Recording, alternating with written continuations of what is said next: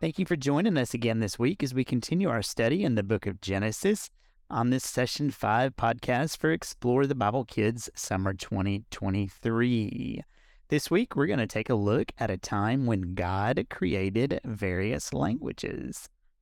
Though God had destroyed most of the people on the earth through the flood, Noah and his family took serious God's charge for them to go forth and multiply. Since Adam and Eve had sinned originally, sin still existed in the land, and the people were beginning to abandon God once more. God told Noah and his family to spread out across the earth, but eventually the people made it as far as Shinar and decided that was good enough for them people should obey God, but the people's sinful hearts led to pride, and the people rebelled.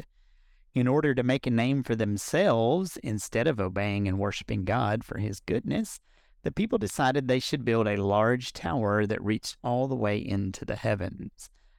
At that time, everyone on earth spoke the same language. Since the people's hearts had led them to sin, God confused their languages so no one could understand what the person next to him was saying. The people had no choice but to do what God told them in the beginning and spread out around the earth. Today, there are more than 7,100 distinct languages that linguists have identified. Each of these had their origins when the people chose self over God. Shelley, how will boys and girls discover the truth that our sinful hearts lead us to pride and rebellion against God?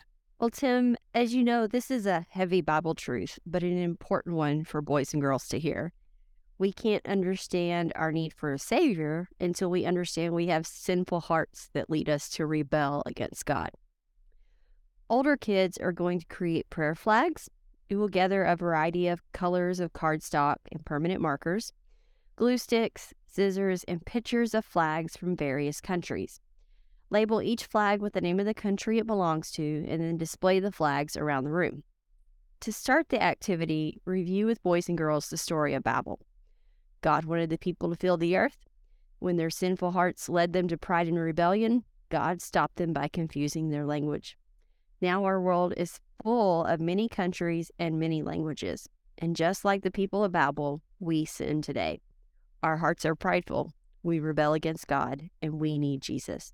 And this reminds us that there are people in every country across the world who need to hear the gospel. Girls and boys will choose a country represented by one of the flags in the room and then create a prayer flag for that country. They can use the country's flag as an inspiration, or they can create their own version of the country's flag to take home. Conclude by praying for the people in the countries that the boys and girls choose. Younger kids are going to play a game called Mixed Message Movements. The kids will stand in an open space facing you. Explain that you will give the kids an instruction on how to move. The twist is that you may move in that way or you may move in a different way. The key to the game is to follow what you say and not what you do. Play several rounds. You may even want to stack movements to make the game harder. After you play, ask the kids what made the game challenging. Then discuss how your movements did not always follow your instructions, so the kids could not reliably follow you. Explain that our hearts are similar. Our hearts are sinful. They lead us to disobey God. And we cannot follow our hearts, which is often the message kids hear from the world. Instead, we must trust God and follow His word. Before I turn this back over to Tim, let me tell you a little bit about this week's object. This week, our object is a modern 40 ton, 34 foot tall Carrara marble tower that was made in the 20th century. It is inspired by the story of the Tower of Babel. Now, this tower of marble is so big that it had to be shipped in 16 pieces to Jerusalem to be displayed.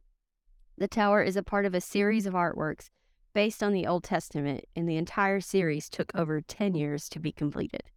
That sounds pretty serious. Rachel, how can teachers help preschoolers learn that God is in control and He rules the whole earth? Describe a few activities that introduce this truth to preschoolers and help children begin to realize that people should obey God no matter what. I'll be happy to do that, Tim. I'm wondering if maybe teachers who've been listening to this podcast over the last few weeks this summer, if they've noticed a common theme of obedience and obeying God, following His instructions. And again, this week it's another story that we can use to help really emphasize this biblical truth to uh, young children as they begin their spiritual journey and development. We're going to do uh, several activities that are related to learning that God is in control, that He is good and He rules the whole earth. So let me just jump into three activities in p- particular that I feel like can really give teachers a segue into that teaching. First of all, babies are going to move to objects. And we know that we've got a variety of ages and developmental levels of babies in a room generally, but hopefully everything we do gives the children opportunity to see, move, hear, and do things at their level. First of all, we're going to use a story picture showing the tower that the people were building and the construction that was going on. A baby doll, plastic baby doll, some plastic margarine tubs with lids, one or two toy trucks, certainly sizable for the babies and softly constructed, and maybe one or two baby board books. As well, you'll mm-hmm. need some masking tape. Mm-hmm. So place the items in a large area that you've marked off with tape. You might make a large square or a circle with the tape.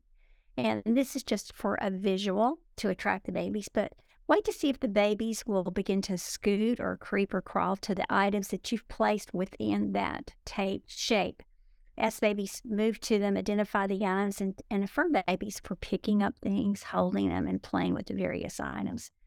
As they move to these toys, remark that you're on the go. I see you are moving toward the baby doll. And God told people to move to a new place to live. And this is a connection, of course, to the Bible story about when God told the people to separate, go away, do live in other places rather than hole up and stay together. So we will show the story picture to the babies and comment that, that God was not happy when the people built a city and a tall tower and they did not obey him and move to different areas. Now, in the toddler's room, they're going to be knocking down blocks, which we know is a very popular thing to do in a toddler room. Um, so, using cardboard blocks and several shoe boxes with lids and a, a few preschool books that relate to construction and building will help toddlers relate to this uh, interesting Bible story. So, guide the toddlers to stack three blocks on the floor and maybe add a shoebox and take a moment to look at the Bible story, point out to the point at the blocks and the construction rafters, all the things that are in that picture that can help the preschooler get a, an idea of what the construction was about. As children work together to make the tower, after a moment, just say stop and then tell the children to knock over the tower. Now, my experience, is not often that I get to actually tell them to knock over the tower because they've already done it for me. Regardless, looking at that picture again, it's an opportunity for teachers to talk about the fact that the people wanted to build a tower as high as the sky, but God stopped them. That was not pleasing to God. He was in control, they weren't. So, after stacking blocks for a while, the children may be interested in reading those books about construction preschoolers will do an activity called Stand Together or Apart. Now, I think this will be fun to give them a notion of the moving away aspect to the Bible story and what God told the people to do. Again, using tape, make a very large circle on the floor in the center of the room. So you want to make it large enough for all the children to stand inside the circle. So tell the children that when you say the word together, they all should move into the circle and stay there. But when you say the word apart, they should move quickly out of the circle and spread out away from each other, far apart. So call out the words together and apart several times, varying the speed between those call outs as the children move in and out of the circle, in and out of the circle. After a while, sit down, take a breath, and show children the story picture and remark that God told the people to move away and live apart from each other but the people wanted to stay together, and that was not pleasing to God. Open the Bible to Psalm 1057 and read the words God is good, He rules the whole earth.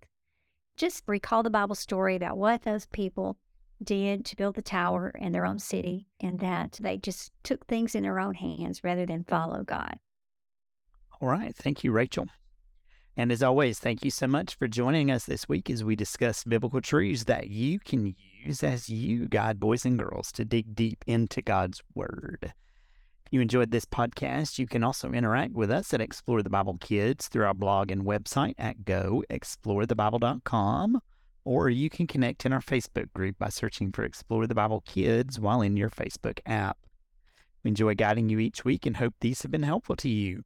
Thank you again, and we look forward to ministering to you very soon.